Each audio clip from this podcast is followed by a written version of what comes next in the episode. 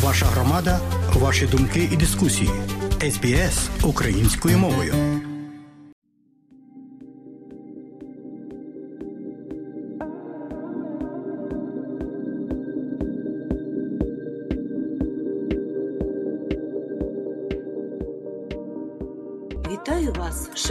Слухачі Української служби СБС Аудіо.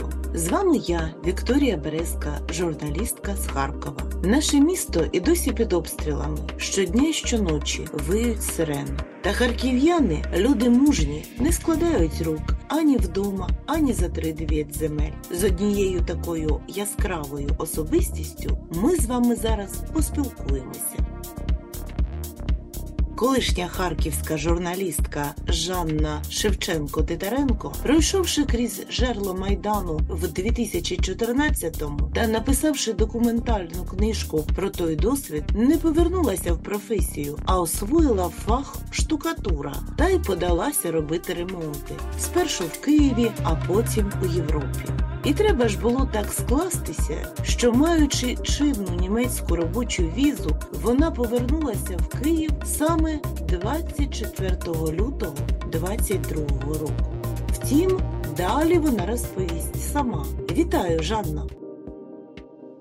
Доброго дня, дорогі слухачі. 24 лютого я повернулася до Києва з Німеччини. Наступного дня ходила до військомату, ходила до тероборони. На жаль, не взяли ні там, ні там. Пішла волонтерити, копали ми траншеї в околицях Києва, потім плела маскувальні сітки. Коли ситуація під Києвом вляглася, багато моїх знайомих казали: ну що ти там маскувальні сітки, ти можеш більше, то хай уже там старенькі бабусі плетуть, чи школярі, чи інваліди. Хоча я б так не сказала, на маскувальні сітки треба дуже багато людей. і Бабусі, і школярі це реально не встигають. Допомога треба. Але зрештою, друзі мене переконали. Ну щоб робити більше, потрібні гроші, тому що від військових запити йдуть на автомобілі, на тепловізори. Я почала робити візу до Канади. Оскільки амбасада Канади втекли з Києва, то найближчий центр, у якому можна було здати відбитки пальців, був розташований у Парижі. От я туди в кінці квітня й вирушила. Мається на увазі в квітні 22-го року. Так, потягом я дісталася до Львову,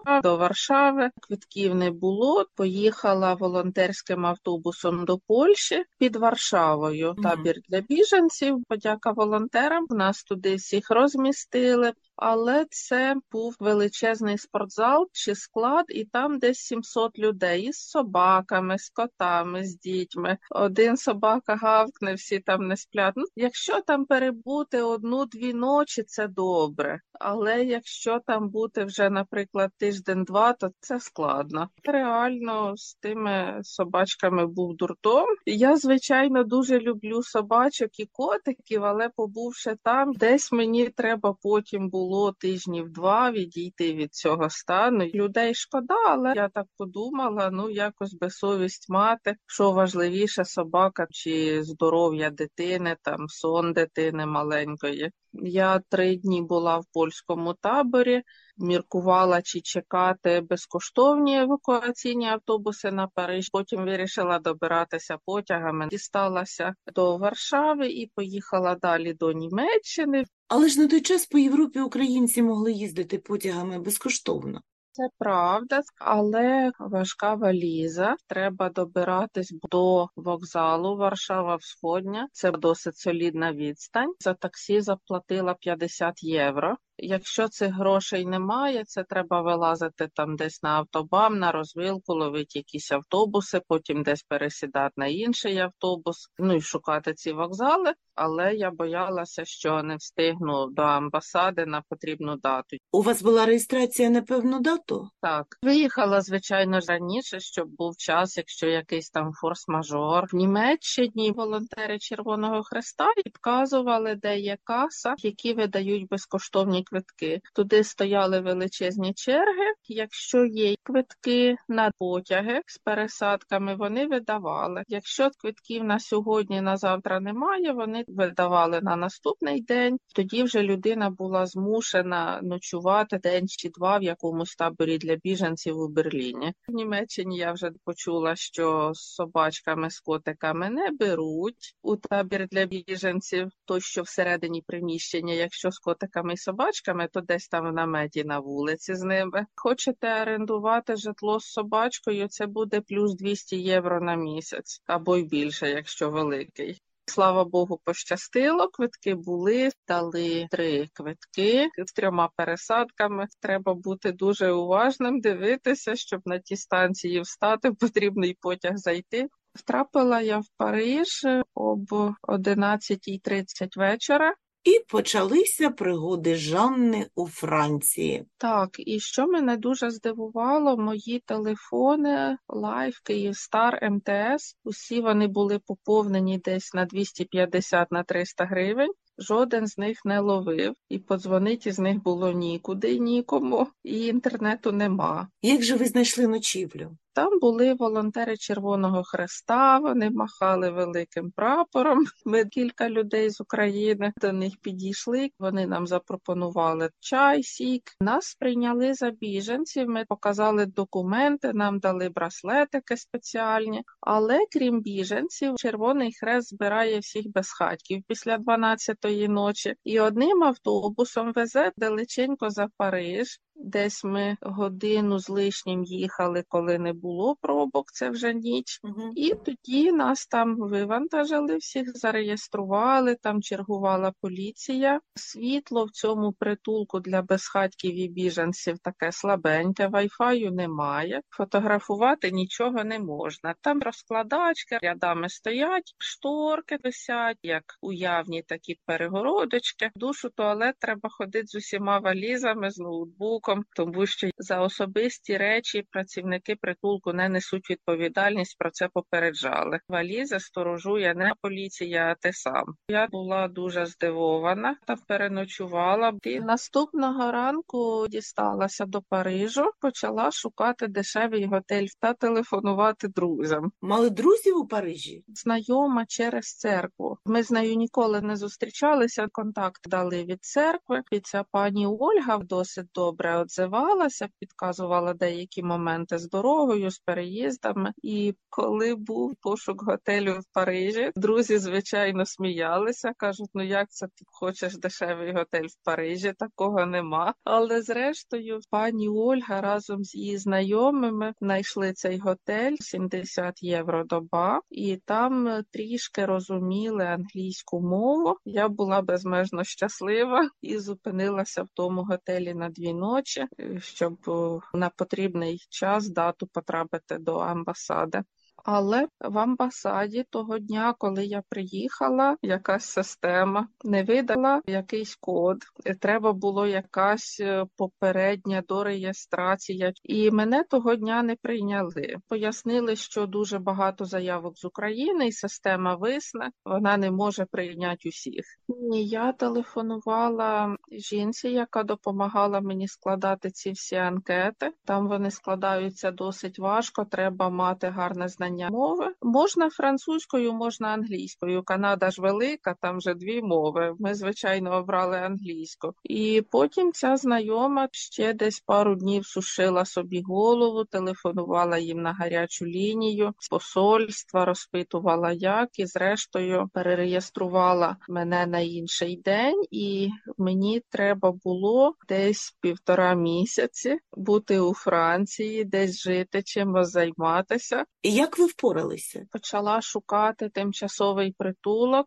У Парижі просто так вже не приймали. У Парижі був один маленький спортзал, який приймав українців на одну добу. Якщо вам треба більше, ніж на одну добу бути в Парижі, вас везе Червоний Хрест в той притулок для безхатьків усіх народів світу, без вайфаю, і ви там сидите собі. Стільки хочете, місяць, два, ну до трьох місяців. Там також були волонтери, які запитували, чи ви тут тимчасово тимчасово хочете побути чи надовше залишитися в Франції. Волонтери там пробували шукати якісь роботи, більш постійне житло, але наших багато волонтерів мало, і так от сподіватися, що два чи три волонтери знайдуть усім роботу і житло на таку величезну купу людей. Це нереальні задачі. І треба б ліпше самому шукати, то буде ефективніше, продуктивніше, швидше. Це звичайно був шок, але добрі люди підказали, де можуть тимчасово взяти біженця. Спочатку я зупинилася в сім'ї на пару днів. Перша родина, які мене брали на декілька ночей, це були вчителі пенсійного віку,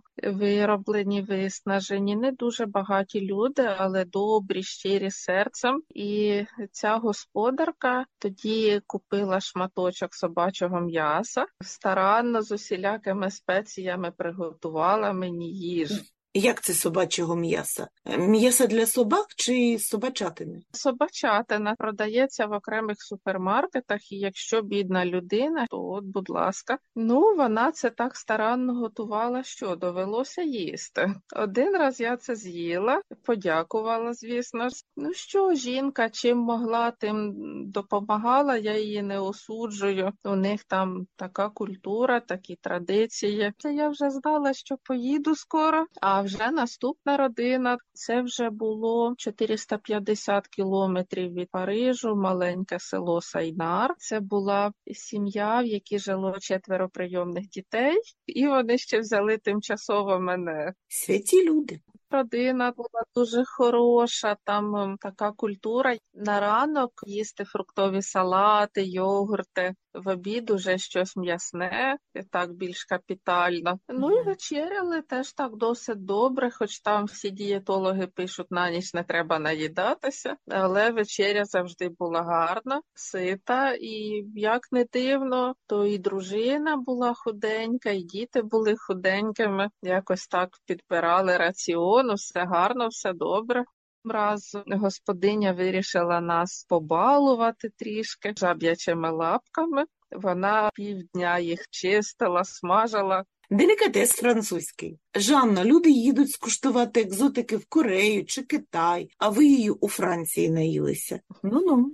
Жаб'яче м'ясо досить смачне, але щоб його наїстися, це треба пів каструлі кісток гризти обсмоктувати. Його дуже мало, це дуже довго. Ну, але в принципі, подяка, старалися, готували. Великою мірою екзотика французької кухні сформувалася в часи столітньої війни з Англією, коли ниви палали, садки не родили, англійці забирали собі або нищили весь урожай. Французи їли і пацюків, і собак, то жаби їм засмакували. Жанно, як дивно, що нинішня війна відгукнулася вам столітньою війною в центрі Європи. Вони нормально приймали тут до харчів гріх, щось сказати погане. Господар був дуже хорошим. Дяка Богові, дяка людям. Я перебула ці півтора місяці. Дружина господаря возили мене на курси французької мови у сусіднє село. Там трішки з нашими познайомилася теж. В сусідньому селі було десь сім українців чи вісім, ті, що ходили на курси, пробували познаходити роботу. Там е, оренда, перша стаття витрат, яка досить сильно їсть сімейний бюджет. Я поїхала сама, і якраз це була моя проблема в плані оренди житла. Бо коли самому орендувати житло, то це виходить, що нема резону взагалі сидіти в Франції. Якщо це група людей, там, наприклад, бабуся, чоловік, жінка, двоє дітей, чи жінка там двоє дітей, тоді орендувати житло разом значно легше. Оренда житла в цій місцевості сільській стартувала від 550 євро за місяць. Були ті, що за 750 орендували. Мінімальні соцвиплати були десь 450 євро, але їх треба було чекати. Хтось чекав півтора місяці, два, два з половиною, різні терміни. Їх давали не одразу, що я от приїхав, у мене нема, дайте. Там треба було теж оформляти купу паперів, треба було знайти людину, яка зареєструє частково на свою медичну страховку. А якщо людина там старенька вже з купами хвороб, то це буде важче знайти, хто це зареєструє на свою страховку. Пан Еммануель Маушерлі, який мене реєстрував на свою медичну страховку, то він казав, що так, якщо там щось з тобою станеться, то ця моя медична страховка це все покриє. Я робила їм ремонти вдома, такий невеликий підробіток. Там десь щось підфарбувати, підшпаклювати, підшліфувати. І була раз така ситуація. Я там зібралася зробити деякі висотні роботи. Над сходами висока частина стелі. Там поставила якусь дощечку. Цей Еммануель як вибіг, каже, ти що, якщо ти впадеш, та це все на мою страховку ляже. Ні-ні ні, я тобі цю дощечку закріплю там краще і ти сюди полізеш завтра, щоб ти ж не впала. Тоді реально так налякався. Гарно тоді там закріпив дощечку, щоб вона не рухалася. Це була така певна відповідальність тих людей, які брали, і частина наших біженців не могли знайти тимчасову реєстрацію у Франції не могли отримувати ці соцвиплати, не могли отримувати лікування. Ця проблема також була. От не знаходиться людина, яка там готова поручитися своєю медичною страховкою за того, хто приїхав. І також е, Мануель мені пояснював, якщо я там не втримаюся, розіб'ю комусь обличчя чи вікно, то ці всі матеріальні стягнення теж прийдуть йому на банківську карточку, бо він мене прийняв. То він просив, щоб я була там чемною, нічого ніде нікому. Він е, досить добре розумів англійську, а дружина і родина, то ми дуже мало спілкувалися, бо ті франкомовні там уже виключно через перекладач. Ще вони тримали коней. Ви поїздили верхи? Я їх чесно боюся трохи. Чужа людина, ті ж уже з ними постійно спілкуються. Мені господар трішки пояснював, показував, як там поводиться, що треба там підходити, махати спереду перед очима цих коней. І коли він мені показував, як з ними поводиться, я дещо злякалася, що мені доведеться ще коней доглядати півтора місяці, поки там амбасада думатиме. І я кажу: ні, ні, я боюся коней, я буду ремонтними роботами займатися, все крапка. Жанно, отже, вони не просто взяли вас до себе з милосердя, але й знайшли у вашій особі безоплатну працівницю? Ну, зрештою, потім мені квиток купила ця родина до Канади. Це було 770 євро. І слава Богу, прямий рейс без пересаду з Ліону до Монреалю. І вже перед тим як вирушати до Канади, я гарно подбала про те, щоб не приїхати так само, як до Парижу, і де там ночувати, і де там працювати. Тому попередньо обдзвонювала різні волонтерські організації, обдзвонювала агенції, церкви, щоб уже їхати, знати куди. На чому ж зупинилися у своєму виборі? Знайшли роботу, виривати бур'яни, опилювати гілляки, підживлювати квіти хімікатами. Це англійською мовою лендскейпінг. Садові роботи. Так, там був поруч пансіонат для престарілих, і в ньому домовилися, щоб я орендувала кімнату, і таким чином це була робота і поруч житло, тобто робота, до якої можна було діставатись велосипедом. Ну, Я погодилась. Велосипед волонтери зорганізували. Подяка, досить непогано їздив. Ну, і от е, перше місце роботи, перше житло це пансіонат для престарілих з людьми в інвалідних візочках. Було трішки так не по собі якось, але зрештою потім знайшла іншу роботу, змінила житло. Ви перебуваєте в Квебеку, франкомовній частині Канади. Чи достатньо вам навичок французької, отриманої на курсах? Абсолютно недостатньо. Я послуговуюся англійською. Мій рівень французької дуже-дуже маленький, але в Квебеці таке значно більше вакансій робочих. Якщо поїхати до Вінніпегу, Едмонтону, ну англомовні регіони, куди прагнуть усі українці, і я теж спочатку планувала туди потрапити, і теж спочатку шукала роботу в тому ж регіоні. Так от там люди шукають роботу по 4-5 місяців. Там з роботами значно важче. І те, що мені пропонували, ти приїдь, поселися, зустрічати тебе ніхто не буде. Поселися де хочеш, де сама знайдеш. І потім ми тобі скажемо, скільки робочих годин буде в тебе на тиждень і яка зарплата. Ти спочатку приїдь, потім будемо говорити.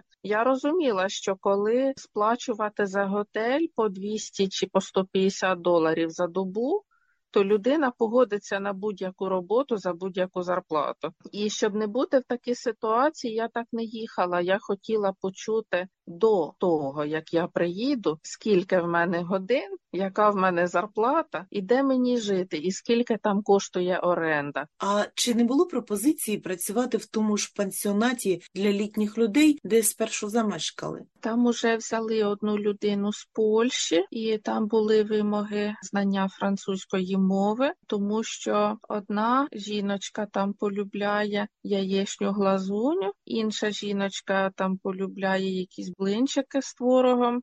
Ще комусь там треба супик, і ці люди могли трошки змінювати своє меню. І треба було розуміти, що хоче ця людина на сніданок сьогодні, і що вона хоче на обід. Тому треба було знання мови на ту роботу. Скільки ви пропрацювали на першій роботі, як знайшли другу та нове житло? На першій роботі я пропрацювала десь півтора місяці. Було ще складно тим, що цей пансіонат для престарілих і ця робота були розташовані за автобамом. І щоб вибратися в місто Монтрамблан, мені треба було придумати, як перейти цей автобам, по якому їдуть машини, і тоді вже там шукати собі магазини з їжею, з одягом, шукати роботу. Але зрештою, слава Богу, познайомилася з людьми з місцевими і мені допомогли знайти роботу спочатку в готелі Маріот. Я там попрацювала, все дуже добре. Робота на кухні, фізично не важко, їж харчі стільки хочеш, стільки влізе. Там мінялися, щоб не було, що один тільки миє посуд, бо це найважча робота, а другий тільки в салоні клієнтам посміхається. І ми мінялися там пару днів у салоні, клієнтам пояснити, де там сік стоїть, де кава.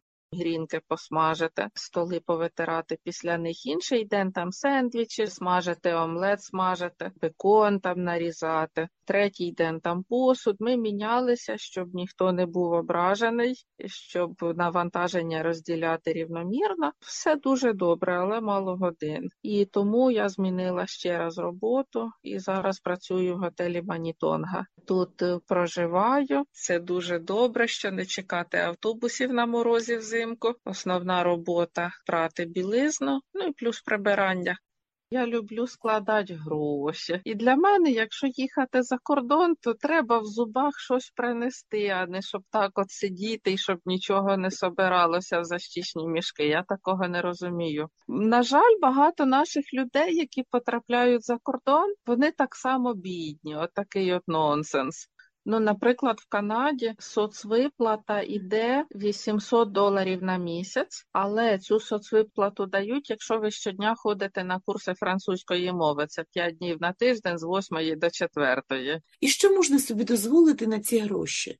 Ну, якщо ви будете жити в пансіонаті для престарілих за автобамом, то ви сплатите 750 доларів за оренду, без права ходити на кухні, і от вам 50 доларів на місяць лишиться на їдло. Є якось умудряються за 600 знаходити доларів на місяць кімнату, десь там у трикімнатних квартирах буде лишатися 200.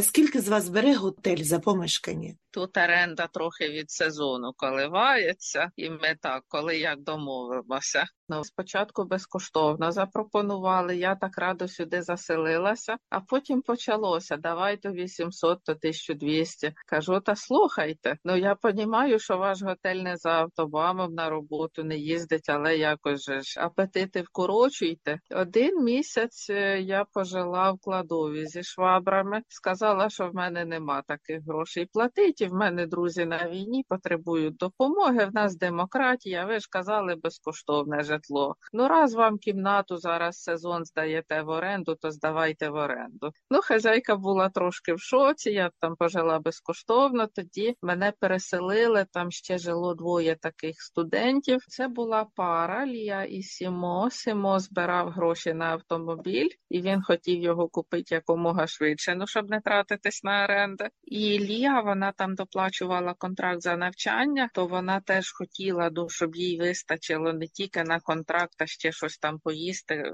щось ще лишилося. І вони погодилися жити в цьому пансіонаті і погодилися жити зі мною. Ну, як стара відьма зі свічкою їм, але вони погодилися. кажуть, хай уже будемо втрьох, бо новий рік, сезон шалений, і я погодилася, і всі ми погодилися жити втрьох. І так ми жили. Потім, зрештою, Сімо зібрав таке гроші на автомобілі, радісно виселився. Тоді ми зажили втрьох адміністраторка Шанталь, китаєць Ендрю. І я третя. Е, Теж економимо. Моє верхнє сідало, і з мене за це верхнє сідало стягли 460 доларів. Канадських. Канадський він менший, ніж американський. Це десь 27 гривень нашими. Але теж немало. Ендрю зараз десь поїхав, то я радісно зайняла щас його місце на кілька днів, злізла на нижнє місце.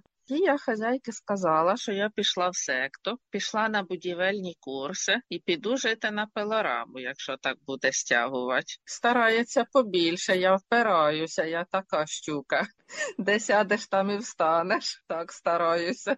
Гадаю, вас це теж ненадовго влаштує. Що плануєте? Звичайно, по канадських мірках це досить добре, але мені морально це як тимчасова робота добре. Якщо так працювати все життя, звісно, ні. Я хочу повернутися в Україну, мати інтелектуальну роботу, так як мала це раніше. Жанно, ви що згадали про будівельні курси? Цікавить мене будівництво в Канаді, туди менша конкуренція. І нещодавно я відвідувала двотижневі будівельні курси, щоб отримати мінімальний сертифікат на допуск до будівельних робіт, що в Канаді без спеціального сертифіката не пускають ні фарбувати, ні шпаклювати, нічого. Тому мала такий нюанс вирішувати. Але ж без знання мови такого сертифікату не отримати. Тут є курси іспанською, французькою, вони дешевші, там порядка 200 доларів, е, англійською це 370 доларів. Це дорожче, але все-таки допомогли знайти ці курси, і я ці курси пройшла. Скільки ж можна заробити на будівництві, щоб потім винайняти житло? На будові, якщо це найомний працівник, закон зобов'язує сплачувати від 22 доларів за годину брутто. Менше роботодавець не має права платити. Чистими це десь буде 17, може 17 з копійками. Там, де йде на метраж, це в Німеччині була така уловка. Наприклад, брали плиточників і казали, ми сплачуємо 18 євро за метр квадратний плитки. Ми сплачуємо 22 євро за метр квадратний покладеної плитки. Люди там їхали на випередки, а потім, коли приїжджаєш, а там не зроблена стяжка, там горбата стіна, що треба спочатку стіну вирівняти перед тим, як плитку на неї покласти. Там купа підрізки, якщо це там, наприклад, умивальники, ванна, мозаїка всіляка. І ті майстри працювали так, виваливши очі на лоба, що заробляли менше, ніж штукатури. Або заробляли так само кращі плиточники. Тому це все діло я добре знаю, як працювати на метраж за кордоном. І я кажу, давайте погодинно, і так як вимага закон, щоб мені оце менше, ніж 22 долари в зубах не було. А там далі дивитимося, тут іде тариф від 22 до 45 доларів за годину будівельники отримують. Пробувати, може далі підвищать, може далі добавлять. Зараз одна фірма обіцяють мене взяти на роботу, але теж поки що не повна зайнятість. Ну, може, якось там в готелі пару днів, тут пару днів. Як ви харчуєтеся і скільки витрачаєте на їжу? Спочатку їжа обходилася десь 300-350 доларів на місяць. Я не скажу, що я їла тільки сосіски з макаронами, не скажу такого, але й не жирувала. Наприклад, дві грушки буде коштувати десь 7 чи 8 доларів. Фрукти, овочі тут дорогі. І потім я через церкви знайшла один благодійний фонд, який роздає їжу бідним. Там є й просрочка, сосіски, які собака не дуже хоче їсти. Є нормальна їжа, всяка їжа, і я стараюся частину їжі брати в цьому фудбанку. Це на околицях Монтрамблану, щоб якось таке трошки заощаджувати, щось відкласти. Ну, а так десь 300 доларів на місяць, хоча б треба, щоб було на їжу. Ну, можна, звичайно, прохарчуватися і за 130, але то буде так уже мінімально. Розкажіть про місто, в якому ви оселилися в Квебеку. Монтрамблан, туристичне містечко, готелів купа. Тут тепліше все таке, чим в іншій частині Канаді. Це теж якось десь впливало на мій вибір. Там, де англійська мова, це північна частина Канади, туди поближче до ведмедів з англійською. Жанно, поклавши руку на серце, чи немає спокуси залишитися в Канаді назавжди? Ну, якщо вже Україну будуть дуже конкретно так бомбити, дуже сильний військовий конфлікт, тоді так доведеться вчити французьку мову. В англомовних регіонах там значно менші зарплати, більша робоча конкуренція. Там є плюс, чого пруться всі в провінцію Манітоба. Там, якщо пропрацював 6 місяців офіційно і можеш здати екзамен з англійської, читання, говоріння, письмо, слухання, можна отримати піар. Це як ПМЖ в Канаді, Permanent Residence. Але там дуже бідний регіон і роботи шукають по 4-5 місяців. То так воно, ну, чесно, не дуже весело.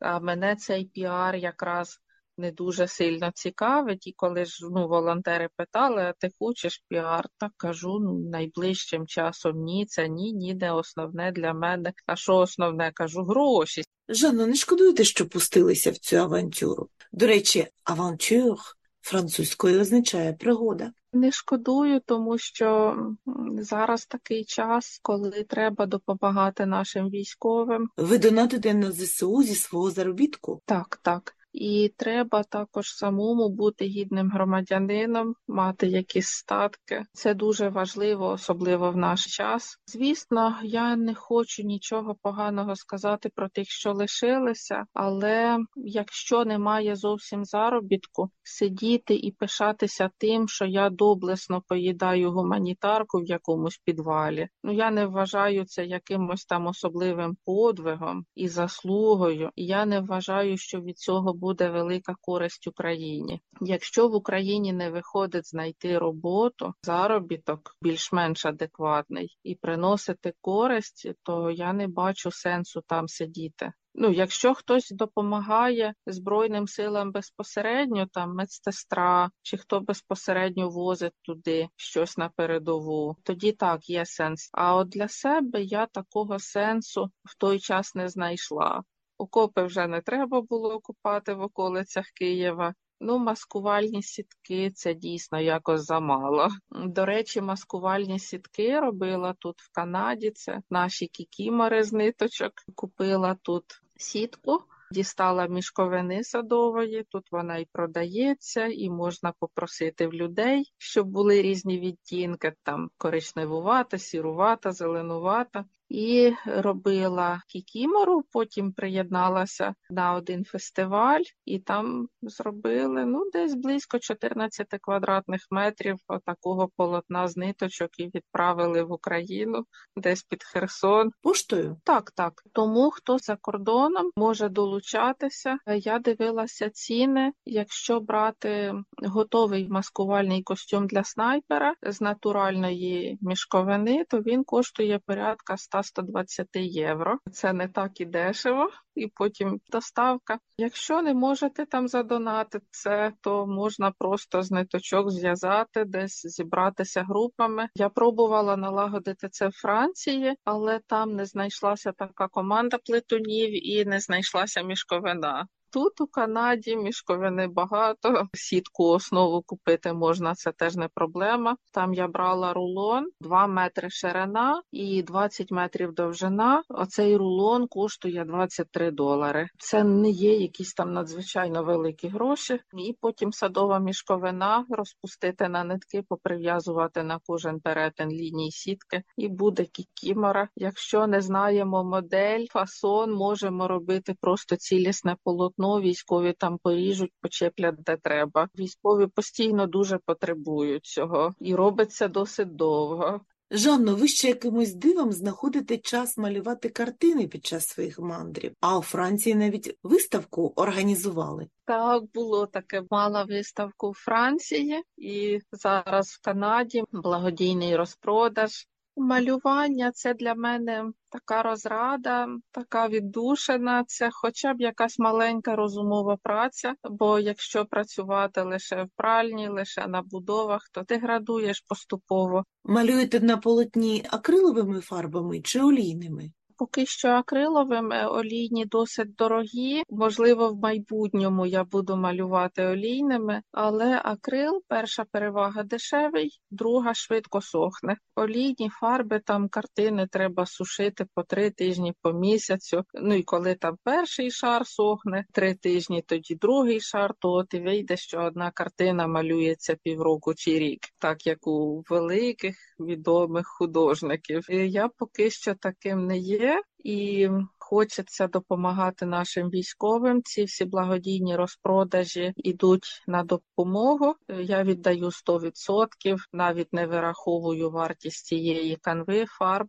Хай іде. Може Бог відкриє очі і намалюється ще краще. Тому хочеться це продавати, і щоб це йшло швидко. Я ставлю досить невелику ціну від 40 до 60 доларів. Такий десь діапазон. Окремі картини продавала і по 30, і по 25. Треба, щоб це було куплено зараз, і щоб ця допомога пішла зараз. Жанно, дякую вам за розмову і хай щастить.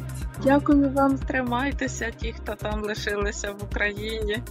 На жаль, однієї програми забракне, аби розказати про всі справи Жанни Шевченко-Титаренко. Вона видала збірку власних віршів, яку продає, а кошти віддає на благодійність. Регулярно продає свої картини, аби допомогти з купівлею і відправкою спецобладнання підрозділам Збройних сил України. Просто зараз збирає гроші на Starlink та квадрокоптер. А ще збирається переїздити до Отави, аби бути поближче до діаспори. Адже, як кажуть у нас в Україні, гуртом і батька легше бити, хоча в цьому випадку не нашого. А ще вона озвучила чергову мету: збирається створити український театр. Отака вона полум'яна Жанна. Дякую за увагу, шановні слухачі Української служби SBS Audio. Хай у вашому житті буде все, аби почуватися безпечно. І до нових зустрічей. Ваша Вікторія Березка.